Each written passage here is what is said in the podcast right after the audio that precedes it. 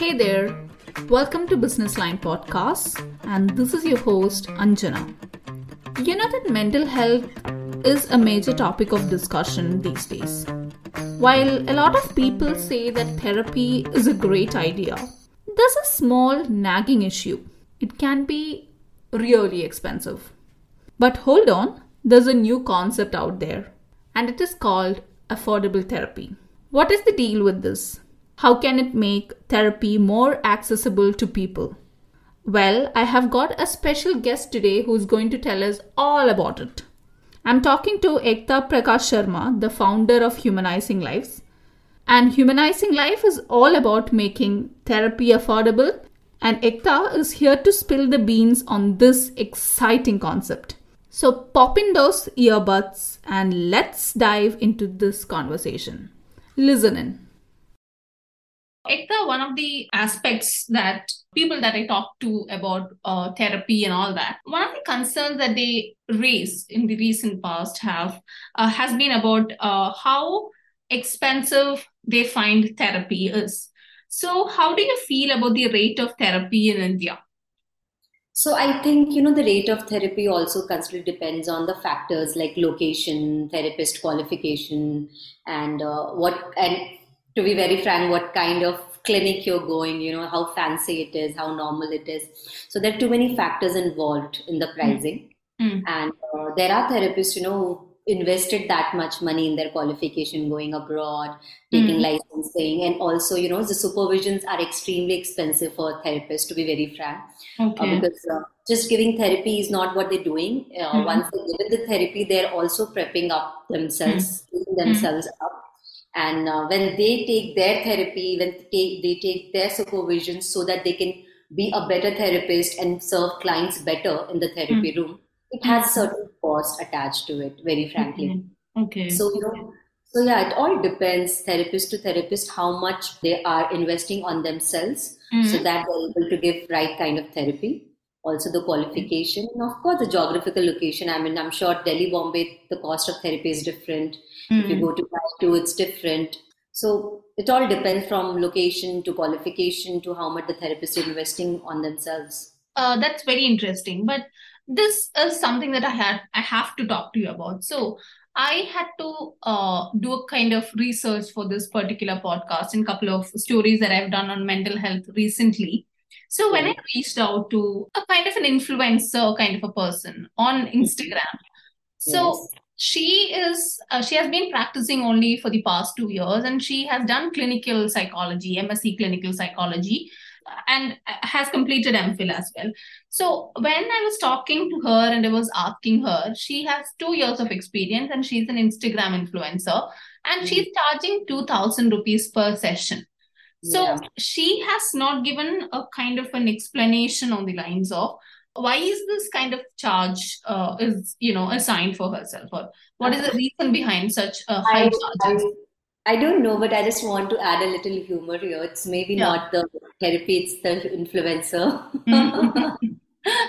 yeah that's that's the part i was actually wondering about because there are a lot of conversations what we say is like though social media is on the rise and all that we see a lot of uh, such uh, online consultations or online you know therapists coming out and being uh, influencer and that brand in itself is becoming a lot. And when we ask what is your experience?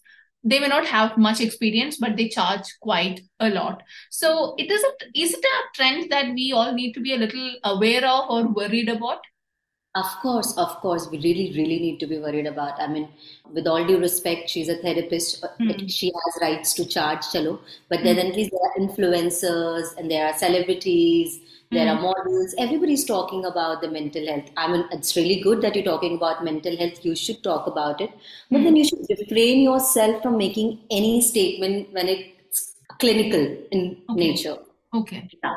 So talk about the awareness but do not do a diagnosis on your story or on your instagram feed.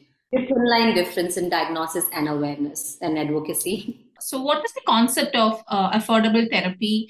And what was your journey like to get into something like affordable therapy and making it you know beneficial for the public you know, I think affordable therapy is very essential uh, mm. if you see the diverse economic background this India has. So, mm. I, I, mean, we have a population who mm. can't afford food, forget therapy. Okay. So, I think affordable therapy uh, is very necessary and uh, it should be there because, as you know, this time theme was also that uh, mental health is a human right. Yeah yeah of course. So but i feel also feel there has to be certain intent. Why i started humanizing was actually there was no business plan. There mm was no strategy and mm i still don't have any. It was just pure intent. Uh, it was lockdown and uh, i was home and i was getting calls from friends colleagues so many people around and they were like oh god everybody's in crisis. Everybody's having medicines mm rations being given by the government but then there is no mental health support Okay. And of course, considering the time it was lockdown, there was layoff, unemployment, people were worried about their own food and shelter. So I thought mm-hmm. it's the time that we really need to step into pro bono psychotherapy, at okay. least till the lockdown. And that's when it started, you know. Mm-hmm. It was two years we've done pro bono psychotherapy from our organization. Mm-hmm. And it was absolutely free. Okay. Yeah. Interesting. So that is another angle I think we all will have to talk about when it comes to mental health and its awareness. So do you think uh, COVID-19 has been a key reason for an increase in people uh, seeking therapy or getting aware about the concept of uh, mental health? Indeed, indeed, COVID 19 has been a significant reason for increased in the demand of therapy. I think uh, COVID 19 really really made people realize you know that mm. there are internal conflicts mm. within them which they really need to address and if they don't it's going to be a health hazard and uh, mental health i think during the pandemic uh, beside covid-19 mental health was another pandemic which was invisible mm-hmm. and uh, it brought about various stressors including health concern job social loss isolation violence, so many traumas, and it was one challenging year. And COVID nineteen indeed was very significant time, you know, to get into therapy and also to acknowledge the importance of mental health. Another aspect that I think uh, when I was doing my research that I came across was there were a set of uh, psychologists that I reached out to, and they were telling me that you know, people are okay to pay so much for a cardiologist or someone who is an oncologist or for anyone who is a specialist, basically. So, what is the problem then uh, for a common man to pay a lot of money for therapy? Is is it not okay? So, what would be as someone uh, who is making it therapy as an affordable thing for the common man out there? What is what would be your argument to people who are saying hey you're okay to spend so much for other kind of uh, issues or health issues and why can't you invest in psychology or your mental health basically so you know i really can't comment why they're charging and why they can't have an mm. affordable uh, hmm. bracket mm. for therapy because to each its own i don't know what's their idea mm. behind it but what I personally feel and why I started with affordable therapy program is because mental is still very stigmatized. Okay. You know, uh, mm-hmm. and only through affordable therapy you can normalize therapy because I think everything boils down to finances. If you see. Yeah. Even, yeah. Even if you want to seek therapy, you might not seek therapy thinking because. Uh, we'll give 1200 and there are people who are also charging not just 1200 but 10000 per session in India, people do not understand therapy. What is hmm. therapy? Mm. For a lot of them, it might be like, oh, बात करने के लिए मुझे 1200 देने पड़ेंगे. You know, just to talk, I have to pay 1200. I better yeah. talk to my friend. Mm.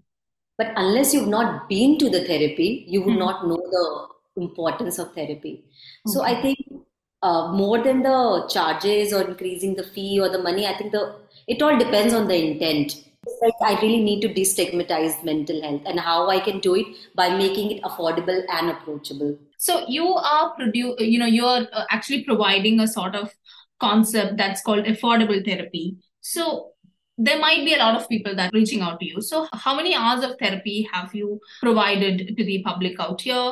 Is there a kind of process that you go through while choosing your clients for your therapy? So till now we have done 5000 plus therapy mm-hmm. hours of therapy, and uh, have, we haven't counted actually in last two months. It must be more. okay, great. yeah, yeah, and we have clients from all over Tier One, Tier Two, and even Bombay, Delhi. Mm. Even we have clients from UK, Nigeria, Bangladesh, Mm. European parts, Mm. Africa, and even US. And we have a lot of them who are students, you know, studying abroad and who can't afford therapy. Mm. Uh, and like the, there are students in UK who Mm. NHS like they can't go to NHS because there's this huge waiting list. Mm, Though they mm. have a free therapy in NHS, but then there's a huge waiting list. So we have Okay. all sort of people. We do not filter, you know, Mm. that who we choose and who we do not choose Mm. because the form we have like a, our confidentiality is very important with the organization. We really really thrive on that, and all the forms go directly to the therapy team, to the therapist Mm. and you have to see everybody whoever it is. Unless yeah of course it's very clinical very psychosis which something cannot be handled by us because we are fully online. Okay. and of course then we do refer the person to the psychiatrist whoever i mean we help them however we can. So yeah there's no filtration as such because at, at the end of the day everybody wants to talk. And Okay. also i've seen one thing we only don't we do not only get people who are clinically disturbed or have a like a heavy depression but there are also people who just want to have clear a conversation want to understand themselves their own emotion feel wants to feel better you know. They, uh, someone who's stuck not able to make decision they come to the therapy and they go with all smile that okay i'm able to make decision now. I'm so clear. I was so brain fogged. Now things are much better. So it's also who wants to make conversation can come. Great. I also have this small doubt in between that. So there is, I'm sure that it's not just a person who is leading this particular team. It's it, there are a lot of people for every organization. There will be a lot of people that is uh, that is aligned to your, uh, you know, your goals and your particular motive. So how do you how do you train your employees? Or since like we know that this industry and you know mental health as a sector or therapy seeking is quite uh, sometimes it's on the expensive side so uh, when it comes to that uh, since it's a platform that is completely like promoting affordable therapy how do you run this initiative and keep your operations going so it is like two two sets of questions one is how do you train your employees and how do you run this initiative and keep the operations going So, you know, our recruitment process is such when we uh, start with the interviews, when we Mhm. hire therapists, the very first thing we say Mm. that it's non-governmental organization first. Okay. And second, the intent is not commercial here, it's only to help.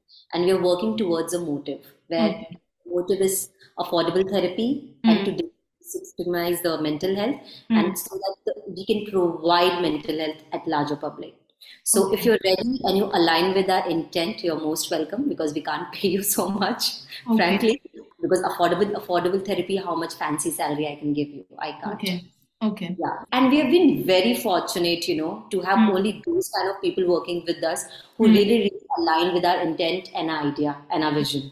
And, uh, I think when you do something good, God also helps you somewhere. And we have we have a beautiful team, okay beautiful team, and uh, we work we working however we can in that small amount. Mm. and uh, we so yeah, I think everybody is coming with a similar vision, you know of making therapy accessible. So this is and yeah, about the training, we do invest a lot on the training, and I think that's one of the reason why our employees stick to us because the kind of trainings we give them, it's very Mm. expensive.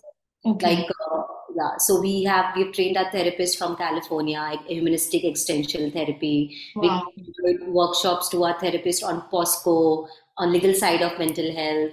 We provide our therapists a lot of workshops on uh, queer affirmative therapy. We Mm. take them prisons. We kind of exposure and workshops we give. I don't think so anybody is giving, and that's one reason why our most of our therapists, you know, they stick to us because this is what they're getting in return, and also the intent, of course. Actually, we have one day uh, in a week, which is Wednesday, that is purely for training and supervision. okay okay So for us, training is very, very important. Very Mhm. important. Im- important. So i understand that you know you might uh, be really focused on uh, uh, employees growth and uh, how they have to be trained. So the second part of that question was how do you run this initiative and keep the operations going? Like with so little amount that's coming in how do you keep it going? Do you have a particular business model that in your uh, that is there in your mind No, we do not have a currently any business model, frankly, and uh, whatever comes is invested on my therapist. We don't have any other expenses. to be borne. Yeah. So whatever comes, it goes in a salary. And thankfully, you know, mm. being in the field for 13 to 14 years in the social sector, mm-hmm. I'm blessed with good relationships that I am able to arrange the workshops and trainings for them. Yeah, mm-hmm. we do pay for trainings, but then uh, it just covers up everything. I think we'll just uh, shift our focus a little bit to government initiatives and uh, how they are providing support for mental health and its enrichment. So, do you think our government initiatives are functioning properly to provide affordable therapy or proper mental health treatments to our citizens? Yes, fully agree with you because government initiatives for mental health in India is like a mixed bag, you know. They have put everything into it. Mm-hmm. And people are confused now. Yeah. or maybe it's not reaching out to them. Mm-hmm. Uh, I think there is a lot of effort needed to improve access to mental health services. There's still room for improvement. Okay, so you believe that there is way to go for us when it comes to government supporting mental health uh, practices or treatment. Yes, definitely, and there are also need of extensive and better funding for the mental health programs. Whenever I talk to specialists or mental health experts or therapists, uh, or even uh, people who are running hospitals, owners of uh, various initiatives, they speak about insurance. All right. So, do you think that uh, we should include mental health treatments as a part of medical insurance? Maybe, but do you think that is it another way that through which we can destigmatize mental health issues in our society? For sure, it's it going to be such a progressive step that can help make mental health services more accessible, affordable, and people would also think, mm-hmm. okay, it's covered in the insurance, let's just do it. For sure, reduce the financial burden on individuals seeking therapy because therapy is indeed expensive. Okay. I mean, if you're giving 2,000, 1,000 rupees per session and where you have to come every week, mm. it's going to be 20, 40,000 per month. Maybe somebody's house is running in that salary, right? Exactly, exactly. I'm saying many countries have already moved into the direction. I think it's about time India should also benefit with these policy changes. So, what are your final thoughts to our listeners? The final thought to the listeners are please, please talk, have conversation. It's very important. I don't say go to only to a therapist or a psychologist. Mm-hmm. At least go reach out to your own people, your friends, your colleagues, your family. But mm-hmm. please talk, make conversation. It's mm-hmm. very important to make conversation. Thank you so much, Ekta, for joining with us today. It was Thanks a pleasure having you. It was, it was wonderful talking to you. Great. Thank you. Thank you so much.